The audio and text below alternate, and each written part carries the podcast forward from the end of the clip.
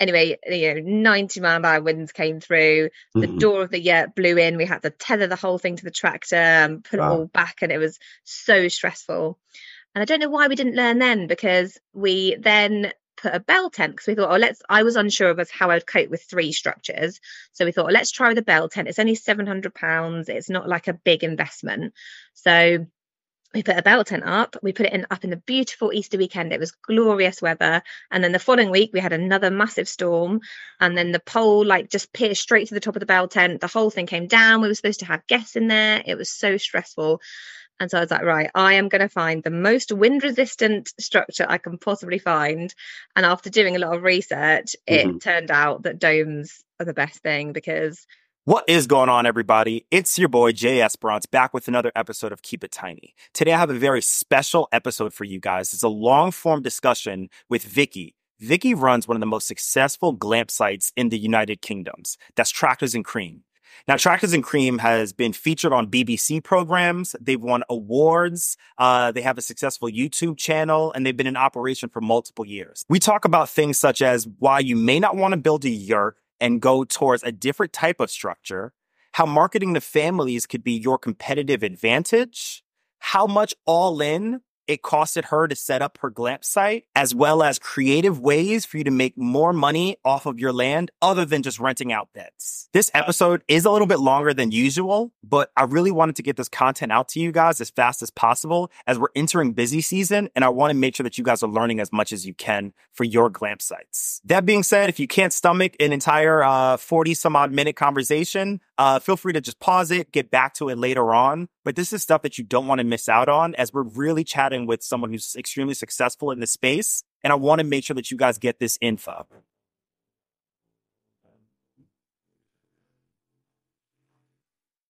So, and, and that's kind of what I wanted to talk about. So, um, can you tell me where your glamping site is, Tractors and Cream, uh, where where it is, and kind of how it like came together?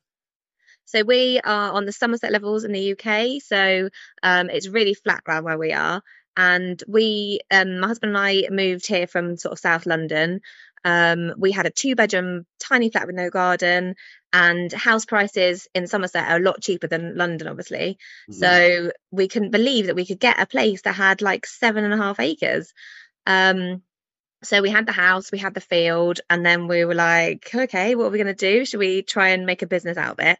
Um, so I was full time dance teaching in Surrey, and then um, we ended up moving here, and I just couldn't get the dance teaching work that I thought I would be able to get. So um, so we thought, well, we met in in a hotel, we know hospitality, so why not start a glamping site? And we knew we didn't really know much about glamping. We'd never been glamping. We weren't even campers. So um, so we sort of found this, found a yurt, um, and we're like, oh, this is quite cool. Let's let's have a look at this. So we went and stayed in a yurt to do a bit of a, a recce, yeah. and um, we had the most awful time. so I was really heavily pregnant. Um, the toilet was so far away, like Yeah. up a hill. It was pouring with rain. The yurt was really gapey, so it, it allowed loads of air like underneath the the kind of crown cover. So it was really blustery inside. And so we then knew that we needed to have a toilet right next door. Like it was a really good opportunity for us to see what we needed to do to make it how we wanted it to make it. Awesome. So so that didn't like uh stop you or deter you from from building and, and doing your thing. Like you stayed at a at one to do some research and you realized it was terrible, but you were still like, we can make it better. That's exactly what it was. We were like, well, when we do it, we're going to do it a hundred times better, and it's going to be the sort of experience we would want. Mm-hmm. So I think it helped really. If we Yeah. had stayed somewhere like amazing, we would have been a bit complacent maybe and be like, oh, this is easy. We can just do do whatever. Mm-hmm. So I think that worked, worked really well for us. Cool, cool, cool. And then, um, so then, so you guys have uh, seven and a half acres of land. Um, after you built your first, what was the first thing that you built there, and and kind of how did it go after you built it and you like put it on the market? You know, did things go crazy, or, or like how how was it when you first started off? So we got we applied for planning permission and we originally we were going to go through an agent they quoted us like three thousand pounds to do all the work for us. And I was like, you know, we're not we're not really fussed whether this goes which way it goes. So let's just apply for it ourselves. Um, so it only cost us four hundred pounds, and we uh, the agent was only going to apply for one year and see how it went. But we just put in an application for a change of use to a fixed tent campsite, and they ended up giving us up to ten. So we could have have like if for the for a fraction of the cost, we then yeah. could have 10 structures like but only canvas so we can't have any um caravans anything yeah. wooden that sort of thing okay so um so we then went down the yurt route and we bought two yurts and the first year so we built the bases we put them up we really struggled building them ourselves because it was the unknown um and it was you know it's like putting up a tent with like with your partner on steroids. Like we argued over it. It was so stressful. Yeah. Um, but we got these two yurts up. So the first yurt I was really nervous. My little boy was two, my little girl was four. I was like, I don't know how I'm going to do it. Um, so we just did one at a time. So I would rent the one out. Then the next set of guests I'd put in the other year while they cleaned the first one. Um, and so there was only ever one family on the site at a time and it was quite chilled out. And I was surprised with how many bookings we got. I couldn't believe it, given that nobody knew about us. Yeah.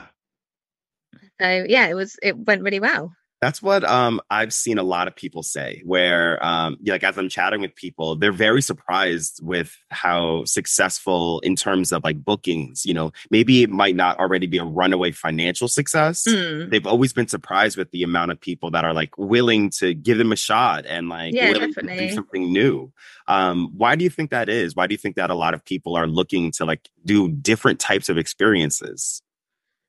I think you know everybody can go and stay in a hotel, and and sometimes that is convenient. But actually, especially because we market to families, what they want is to give their children memories and experiences that maybe they didn't have, or maybe they remember camping as a kid um, and going on long camping holidays, but they're a bit worried about doing it with their children because it's stressful. Um, so I think that's why the glamping industry has made that so easy because you've got proper beds, you've got toilets, you've got showers, and it's it's still getting that outdoors experience that the kids want, but it's so much easier. Mm-hmm. And and how how large is what you guys have today like i've followed your youtube channel uh i you know i haven't kept count but it seems like you guys have like multiple domes multiple yurts or can you tell me of like what's the glamp site set up today so we've we've got two year two yurts, two domes, and um and then a holiday cottage. So the we also built an A-frame cabin, but we just built that for my husband's home office. Mm-hmm. So um because that's not part of the glamping site, we then could do it as part of our permitted development. We could build a wooden structure, and we just want to do that just for fun. Yeah. So we can't rent it out, but it it it there for when we when we finish it for my husband's home office. Um, so then next year we're looking into putting a third dome in, which will be similar to our new dome this year, which has got an ensuite um, and an outdoor bath and a kitchen, everything up there. Um, so we are hoping, yeah, that that will all that will all work out for next year. But you know, we're going to start a bit earlier because it was so much pressure with the lockdowns and everything to try and get it all ready for April opening this year. Mm. So I think I'm going to kind of start the ball rolling now because you've got to get in the sewage lines and the um and the water pipes in and all that's got to be done so that it can then the grass can grow back so it doesn't look awful when people actually finally do come and stay. Yeah. So all the infrastructure stuff is is hard work.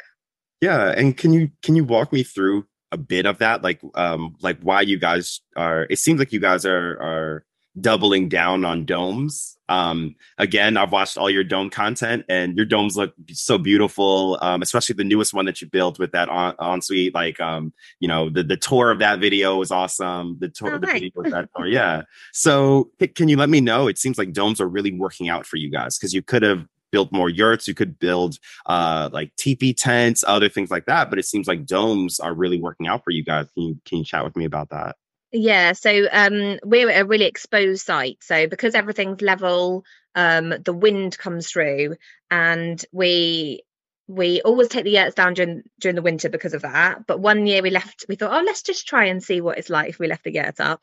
Anyway, you know, 90 mile an hour winds came through. The Mhm. door of the yurt blew in. We had to tether the whole thing to the tractor and put Wow. it all back, and it was so stressful. And I don't know why we didn't learn then because we then put a bell tent because we thought, oh, let's. I was unsure of us how I'd cope with three structures, so we thought, let's try with a bell tent. It's only seven hundred pounds. It's not like a big investment, so we put a bell tent up. We put it in up in the beautiful Easter weekend. It was glorious weather, and then the following week we had another massive storm, and then the pole like just pierced straight to the top of the bell tent. The whole thing came down. We were supposed to have guests in there. It was so stressful. And so I was like, right, I am going to find the most wind resistant structure I can possibly find.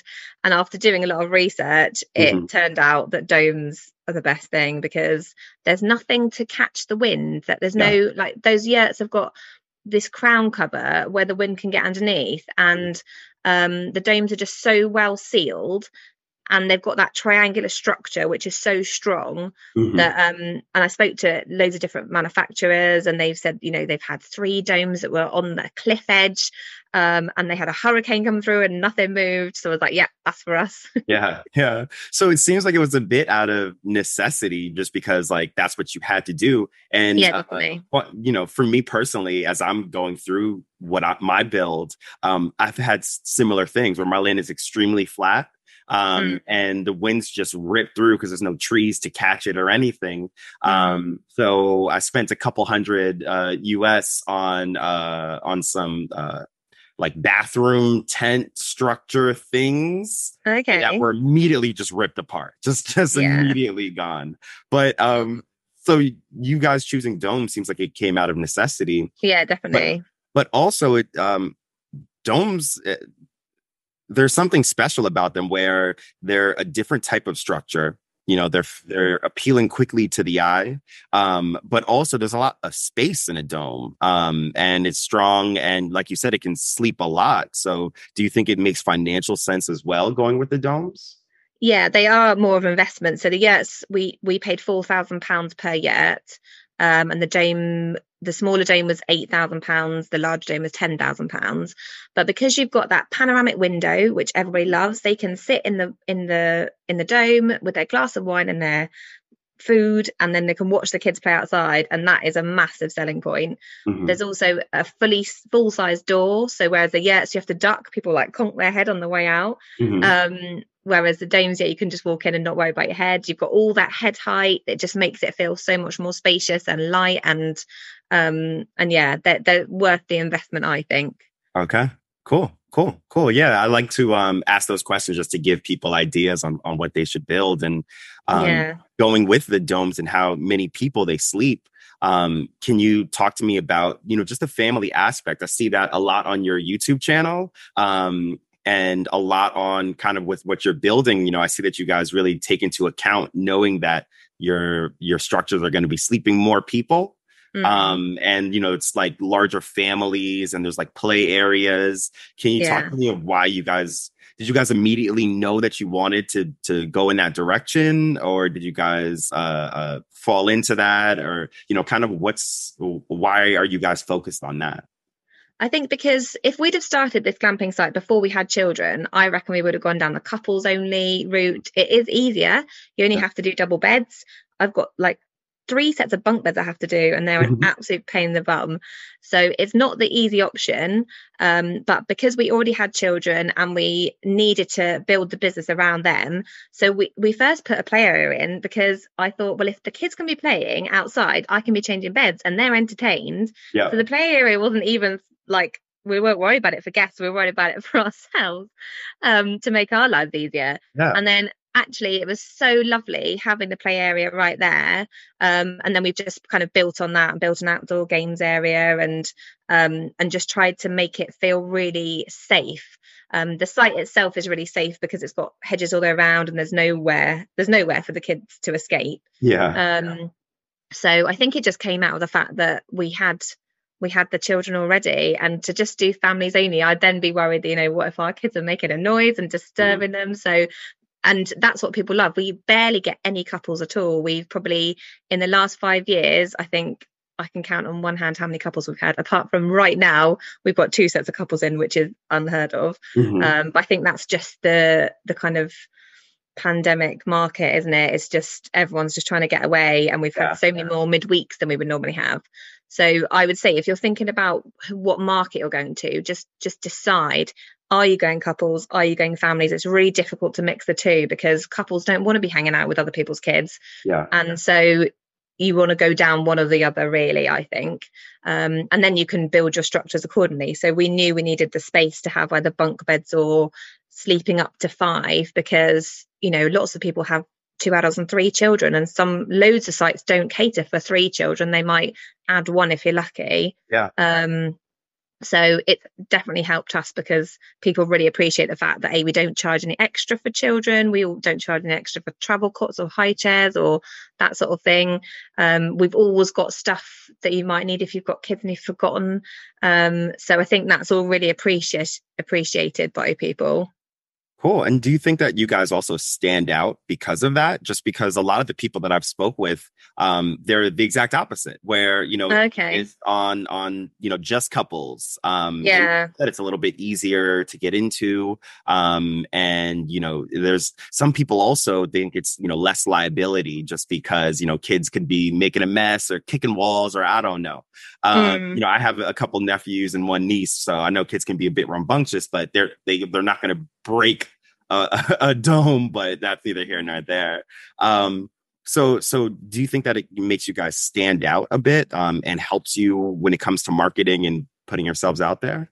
Yeah, I think so. And because because we've been so direct with our marketing and I think it's so important to know your target customer and I've designed my ideal family in my head and I know exactly who I'm marketing to, which is why it speaks to those those families. Mm-hmm. Um and I think that's why we then get full really easily because I know you know who you're marketing it to.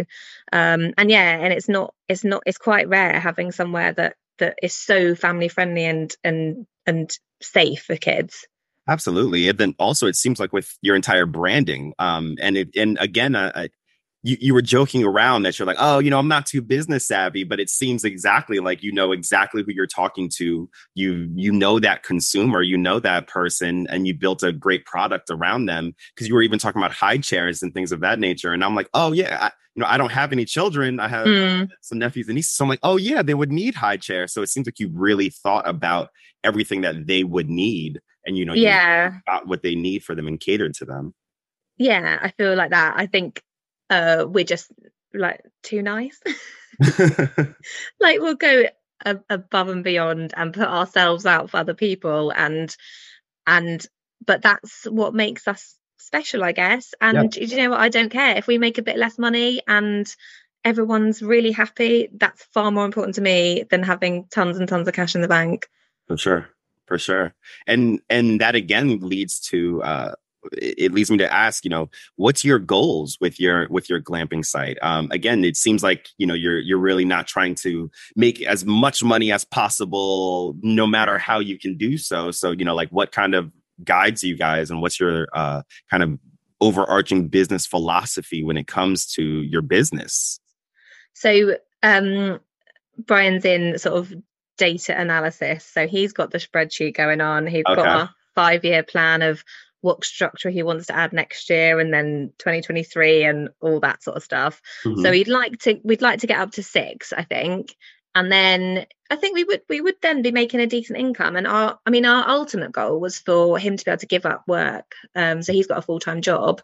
Um, and so for him to be able for us to be doing this together, we've got more time with the kids, we've got more time together that that's when money does come into it because you you need to be trying to make that money yeah. to allow for that lifestyle mm-hmm. so whether or not we'd ever be able to give up a salary or not i i don't know but that is the ultimate ultimate goal awesome awesome and then uh is uh glamping uh the the only thing that you guys in terms of the tractors and cream brand um, you know, I know that you guys are uh, on YouTube as well. Um, you know, do you see any other ways for you guys to kind of monetize the brand and, and maybe sell different things? I know you have an honesty shop Um, but is you know, is there other things that you guys are doing? If you could tell, I've done my research.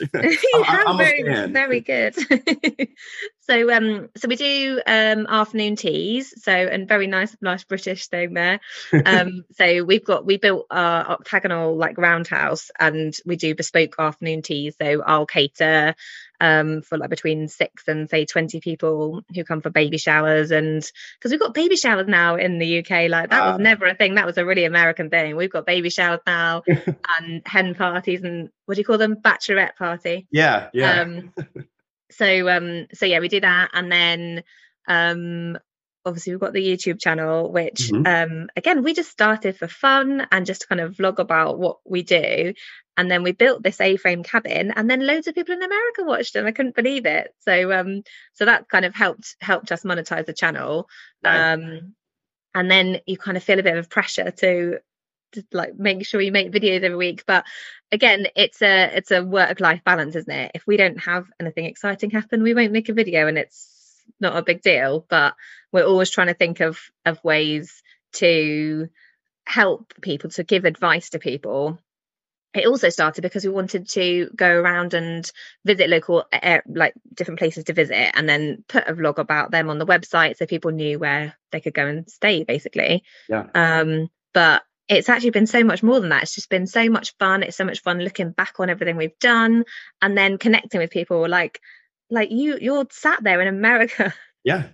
And I'm yeah. sat here in Somerset and it's just the most incredible thing. We get messages from people all over the world. Um, I'm having to translate stuff on Google Translate from Russia and mm-hmm. Spain and like stuff like that. So asking about mainly about domes. Um, so yeah it's it's hilarious. Yo what's up? This is jay esperance we're to get right back into today's conversation. I just quickly wanted to talk to you about the keep it tiny club. If you are serious about starting a unique short-term rental or glamping business this year then this is the club for you. If you're interested in networking with other people who are serious online live events, Q and A's with industry experts, sharing information, and hey, maybe even having a direct one-on-one conversation with me, then check out www.keepittinyclub.com to learn more. But hurry up because we're having a ton of virtual online live events happening all the time. And I don't want you guys to miss out. Yeah, yeah, it's really cool how it brings everything together. I've never been on that side of the pond. Uh, one of my best friends, Franny, has uh, he he was living out in London for some time, uh, and we always okay. joke around about the differences. Like, um, I'm okay with tea. I love I love me green tea, but putting milk in tea is something that I just can't wrap my head around. Really? I can't wrap my as as a New Yorker. I can't wrap my head around it. I don't understand it. Maybe some lemons or but I don't understand milk and tea, but Ooh, well there you go. um so but you said something uh very very big there that um I wanted to touch back on and, and could you give some advice to others about it sounds like you're having a lot of um events on your glamp site. Um and uh, again, it also ties into the fact that you guys are so family friendly that you're having, you know, these these family oriented events. But even just having uh, your your glam site open to events or these one day outings that you're that you'll open up the site for. Could you tell us a little bit about that and the business side of that? And is it lucrative? Does it make sense? Is it worth your time and energy? You know, could you just expand on that? Yeah. So um, I know a lot of glamping sites hire the whole site out for weddings and things like that. Mm-hmm. And it's something that I don't think we will ever do because of noise, because we're in the edge of a village. It's quite a quiet village. They would get a bit grumpy if we started having massive parties every weekend. Um, but with this little hut we built, we can have like bespoke afternoon teas or kids' parties, but they don't affect the glamping. So I can have a full site in, but because they're tucked away in this little hut, they could just have the full use of the hut and they can um, have their afternoon tea and it doesn't affect any of the glamping. However, we are looking into buying a 10 meter event dome Mm-hmm. and hoping to do that for next year to give us a bit more flexibility because the hut's quite small it's only a, like five meter round so i think if we had somewhere that was sort of 10 meters um what's that in your it's about 30 foot i suppose.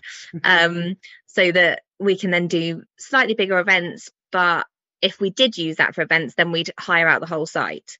Mm-hmm. so then you are getting a bit more lucrative because you can charge what you're charging for the for the stay but then you can also add on a, a basically exclusive hire fee so that you can then you have the use of this event dome you can do your diy party or we can cater or whatever for you. Um, and then you're then you're making more money. Like if you start doing weddings and you're saying like exclusive hire is five thousand pounds or something like that then then that is where that's really where the money is at. But mm. i'd never mix the two. I'd never have people using the event dome with family glamping because it just yeah. it just wouldn't work. Yeah. So um so yeah it's something that we're we're working on. Um but it's whether we're brave enough. And also it's just really me at the moment that's the thing. So because because of brian still working full time yeah. Um and when i'm trying to like deal with our kids and then cater for events and turn around a glamping site yeah. it gets tricky yeah. By the way, absolutely love what you got. Like, you know, I, I, again, I'm not a parent, so you know, me saying, you know, good job or kudos or props doesn't mean as much. But I love the fact that you guys have the kids out there assisting with all everything that you guys are doing with the builds. They're going to grow up and you know already have the the mindset already yeah. have certain skills. You know, they're going to be probably be very handy, business savvy. I, I, just love it. I was kind of raised similar, um, you know, just okay. around my father's businesses. So, mm. you know, it really helped me out a lot in life. So I just love what you guys have going on there. Oh, thanks. Yeah, that's what I'm hoping that we're basically giving the best possible childhood for our kids. And then, you know, if they can't get a job when they're older, if they can't find somewhere to live, you know, we've got places for them and we've got the opportunity to employ them if we need to, if they want to be employed. I mean, mm. Annabelle's pretty much saying that she's going to work for me when she's older and she's going to take over the afternoon teas and she wants to do art workshops. Yeah. Stuff. So they've got all that opportunity, which is so amazing. Yeah, absolutely, absolutely. Um, and and again, going back to the the the family aspect of this, um, uh, uh, can you talk to me what it's like? Um, eh, running a business with your husband, like with your significant other? Like, how do you guys map out who does what? um who like who focuses on which business aspects? It seems like you do more of operations and day to day um and can you talk about also you know just the small things? You know we all are human. Um you know just being married is difficult but then you know adding a business aspect on top of that how do you guys work through all of this so we're really different. I am outgoing. I love talking to people. I love meeting people. Um, Brian is a bit more of a introvert. He likes being behind the scenes more basically. So I'll do all the I'll I'll do every show around, every uh, meet and greet. I will always take people up and show them around and check them in, basically. Whereas Brian would never do that. The thought of that makes him feel a bit sick inside. Mm-hmm. So um, I'll do all of that. He loves the behind the scenes, so he'll do all the mowing and like all the kind of helping me out with maintenance stuff and helping me out with building projects and and that sort of thing. Um, but like on our A-frame video, we have been told that so he so somebody commented and said, um, why do I have more testosterone than my husband? Because just because I I love a DIY project and mm-hmm DIY was never really his thing, but he's just kind of been thrown into it. Mm-hmm. So um so yeah, we work really well as a team because we're actually so different and so we both bring completely different things. He's more like like business head on mm-hmm. um he's more like keep focused on what you need to do um i'm more of a yeah it'll all be all right and he's like no it won't be all right we need to get this done now yeah um so that's why we work well i think we, if we were both the same then half the business would would fail. Do you know what I mean? Like because you need to be different to bring the different things. Yeah, opposite sides of the brain. yeah, exactly. Yeah, and then when you know, but there is always arguments like when we put yurts up, he's like, "Why don't you ever listen to what I'm saying?" Mm-hmm. like it's just it's just how it is when you're trying to. It's yeah, it's mainly yurt building. That's why we were thinking about getting rid of one of the yurts and replacing it with a dome because then the dome's up. We don't have to take it down again. Yeah. Um, yeah. so we're umming and ahhing, but that does not make business sense. We've already owned the yurt, mm-hmm. whereas we would then have to buy like spend another 10 grand getting a dome in there. Yeah. So it just makes sense to just suck it up for two days when we have to build it and not spend the extra money. So yeah, yeah then, that's when you do do you both handle building it? Um and then also with the domes um you know who gets the final say so on the color of the accent wall and and oh me me definitely me so um he he I don't know if you've seen a video where like he he interior design interior designed the green yurt and I did the blue yurt Mhm. and he bought everything brand new, spent a thousand pounds more than I did Mhm. kitting out his yurt um because I don't mind a bit of shabby chic and like Yeah. painting up upcycled furniture whereas he's like he loves like big chunky wooden furniture. Um so I've more taken the reins on that interior designing type part of it because he would just spend far too much money. Um but we've been lucky actually because the smaller dome we were on the TV so we won a, a BBC program where they um made over our dome for us so we had an interior designer that they then did it all for us Mhm. and then through that program I met another dear interior designer who then designed the new dome for us Awesome. so um that was quite useful really I didn't have to think about those Yeah, cool, cool. So it seems like you guys, uh, as a couple, uh, you know, uh, it the business works pretty easily for you guys to to to work together. Yeah, yeah. When we're, we're not very argumentative either, so we we don't tend to argue, which definitely helps. yeah, yeah. From the videos, I've definitely picked up a very chill vibe from you both. I feel like you both would just be like, okay, you know, you win, what, whatever. Let's just keep things moving forward. That's awesome. Yeah, hundred percent. Yeah, and never and just never let um the sun go down an argument. Basically, Mhm. we always sort it out straight away if there's anything we disagree with. could you let me know kind of like what do you think the all-in cost was um, on everything that you guys have going on um, and then also if you were to do things over again what would you change So um, we actually just made a video about how much the whole thing cost us. So I'm quite happy to talk prices and money because it's a massive part of it. You need to know what you're in for, don't you? Yeah. So I work when I worked it all out, and this is including us converting a garage into a holiday cottage and things like that. We were just under a hundred thousand pounds to to do the whole site. Um, so yeah, it but we reinvested. So we did the we also had some help from my mum so she started us off with a yurt and then what money we made from that we could pay for another one and then what money we made from that we could then um eventually get to the dome and so we've just basically not paid ourselves anything for like five years work for free but just kept reinvesting essentially um so yeah and also Brian's job is propping it up quite a bit. So we would be much better off, I think, if we hadn't have had a glamping site. Yeah. But then now we should start to see a profit. So we made like a loss, a loss, a loss. Then we made a, a break even, and then we've made a little profit. And hopefully, this tax year we should have made an actual proper profit. yeah nice wow. while though. yeah thanks for being uh you know so forthcoming with the info there um and with the 100 pounds that you've spent all in and also w- what's crazy is i thought it would probably be more like seeing how expansive and wide your land is how beautiful it is the, the domes and how many different things you have on your land um so i definitely think you guys have been wise with your money um but could you tell me you know what you would do differently if you would do anything differently to maybe save some more money or mistakes that you made and you realize like oh you know we wasted that or, or you know those types of things Yeah, I think we wouldn't have got yurts in the first place. Wow. I think we would have just gone straight in with domes because they just waste so much time with the taking up and putting down, and they have made us very stressed. Um, so I think it's just about research of picking your structure. And like I didn't even think about looking at five years ago, looking at YouTube, and I I don't even know whether glamping was such a big thing even five years ago. It wasn't. It wasn't so information wasn't so readily available.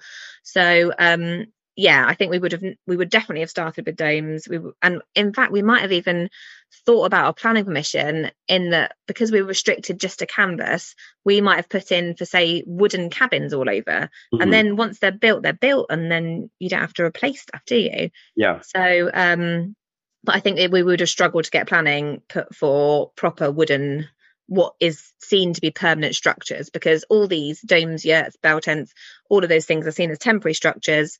And so you're much more likely to get planning, which is why a dome is such a brilliant happy medium because it feels solid, yet it's still classed as a temporary structure. Mhm. So um so yeah, I think that's mainly what I would have done differently. Um I don't know, obviously the hundred thousand doesn't take into account how much we spent for the house, but we were lucky that we basically bought the house, it included the land, Okay. and so um, yeah, but it, you know that's what a lot of people do is find find their house and the land with it Mhm. um, and I think living on site is a massive bonus. I can't imagine running a glamping site remotely, just probably just because I've never done it. But I know a lot of people do. They rent land and then they just go back and forth depending on, you know, live about 20 minutes away. Do you Mhm. live near where your glamping site would be? No, no. So uh, I I spend my day to day in New York City, um, and Mm. my land is about actually two hours away. Oh, wow. Okay. Yeah, yeah. So how would you manage like people checking in and that sort of thing?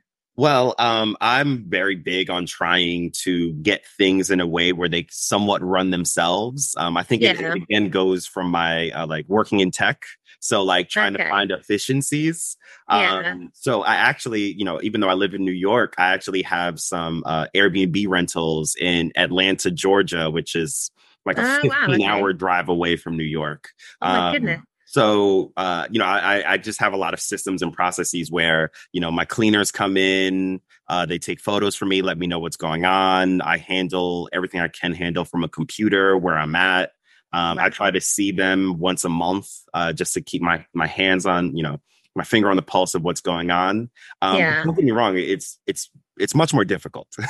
Yeah. it's definitely not the easiest way to go about it. Uh, but you're obviously not as much of a control freak as I am because I like to like go like I'd like to make I like to do it myself. yeah. and then I, if somebody else was to do it, I'd like to go and check everything to make sure it was like a hundred percent.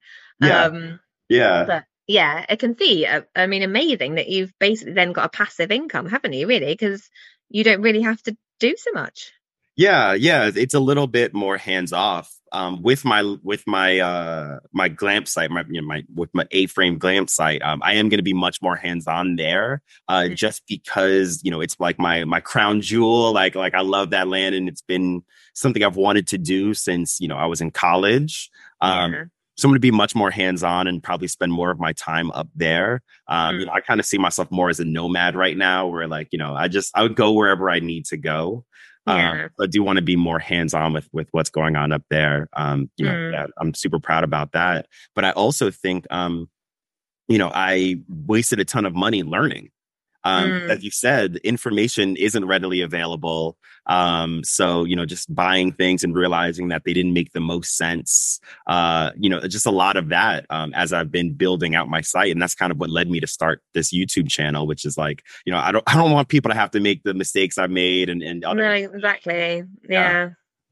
yeah. That's with that good. with that in mind, could you tell me um, you know, like what advice would you give to people starting off a glamp site? Um, it doesn't have to just be one thing, you know, just uh, you know, what are you thinking about if someone was chatting with you and they were thinking about getting into this? What would be some of the first things that you would talk to them about? I'd basically say make sure you know that it's a lifestyle choice and that it's I mean you can you can do it remotely, but in immersing yourself in it like we have, Mhm. it's a complete change of lifestyle. Like I was a dance teacher and now all of a sudden I'm running a glamping site and I'm doing a lot of a lot of cleaning. Like it's a lot of it's a lot of hard graft. Um so yeah, think about are you going to be happy having all sorts of different people on your land, possibly breaking stuff, possibly messing stuff up that you've worked really hard on? Um, and are you going to be comfortable with that? Is that that's the first thing? Are you a people person? Do you like talking to people? Um, do you like do you make friends easily? That that kind of whole personable people side of it is so important.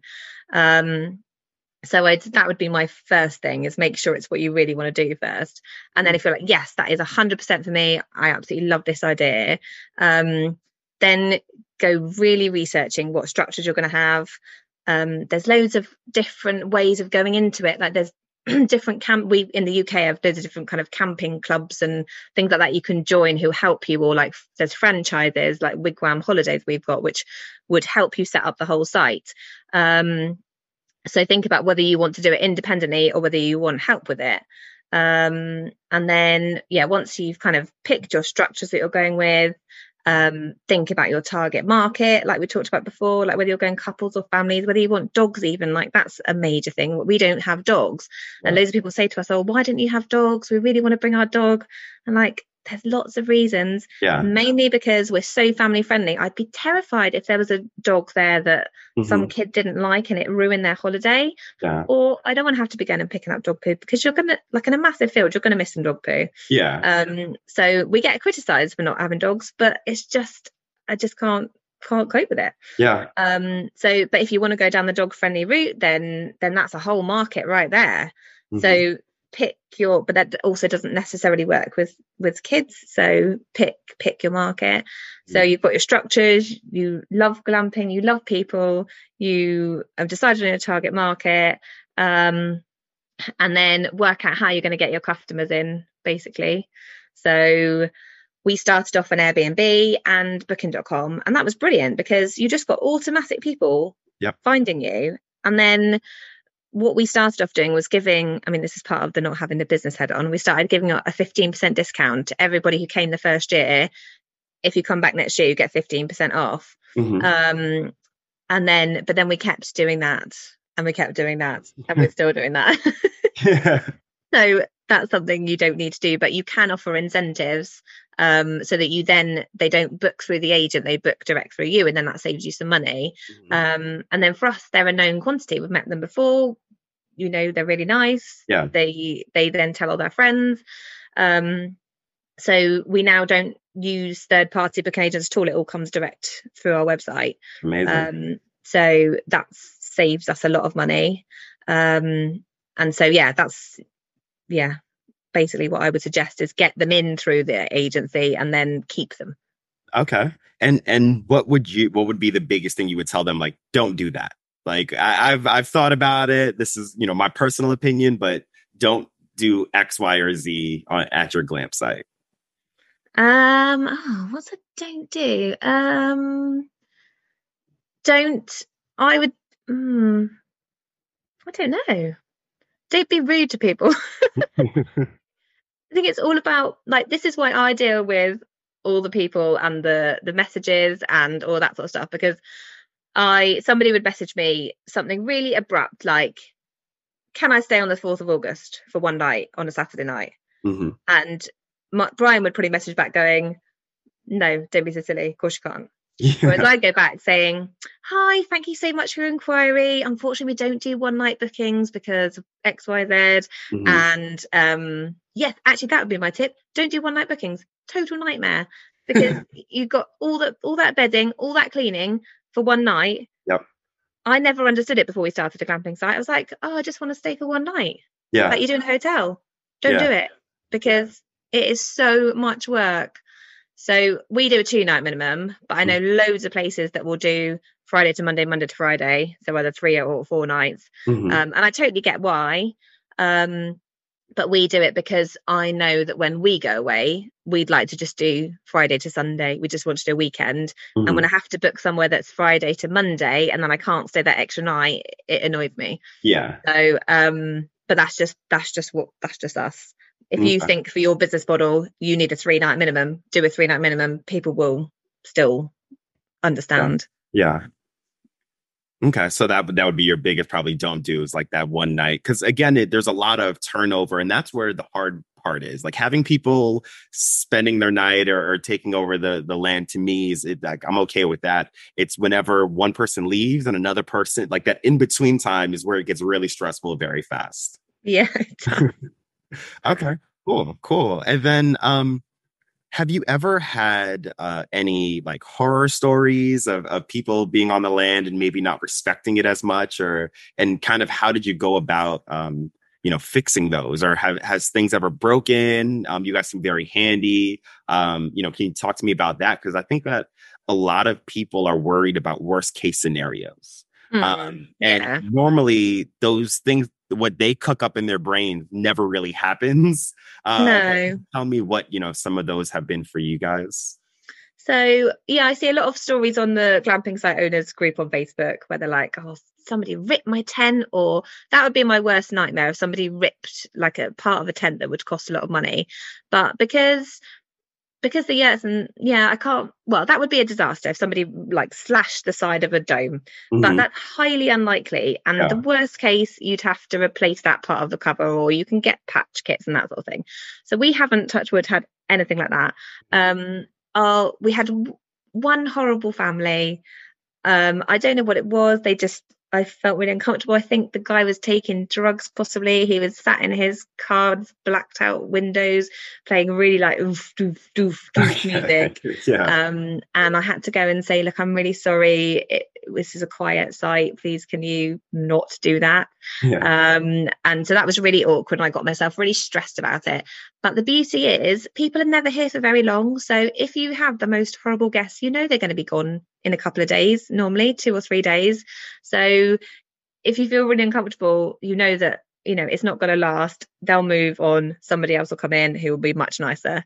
So I try not to let myself get any get stressed about who's here and what they're like. But I think again because we've targeted this specific type of person in our marketing, every single family apart from that one in Mhm. five years has been absolutely lovely, perfectly normal, wonderful families.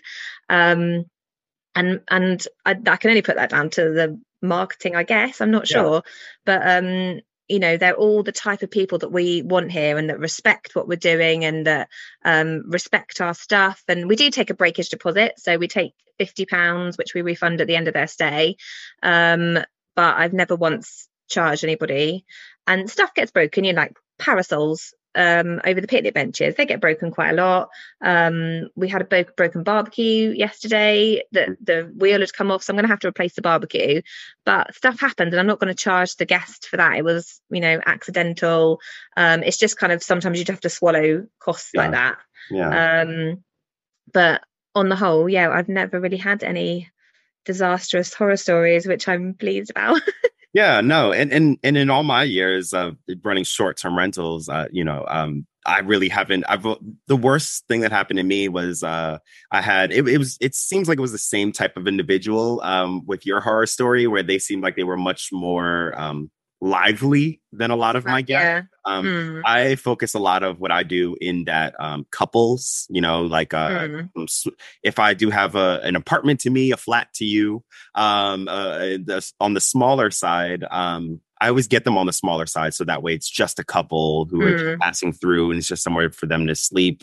Normally they're running around New York City or Atlanta or wherever, and they want to be in the city.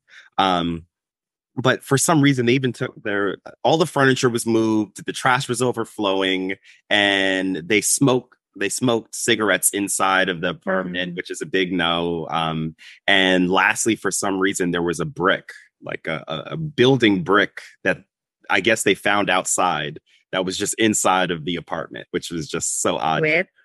Yeah, yeah i was just like what, what were they even doing in here right so, um, yeah, I don't I don't want to keep you too long, but um, uh, what I did want to say is, you know, really thanks for for jumping on with me and chatting with me. Um, it really does mean a lot. Um, and keep up with what you guys are doing, just because it is very helpful. Um, and just building up this whole thing that we all have going on. So, you know, thanks for thanks for jumping on and chatting with me.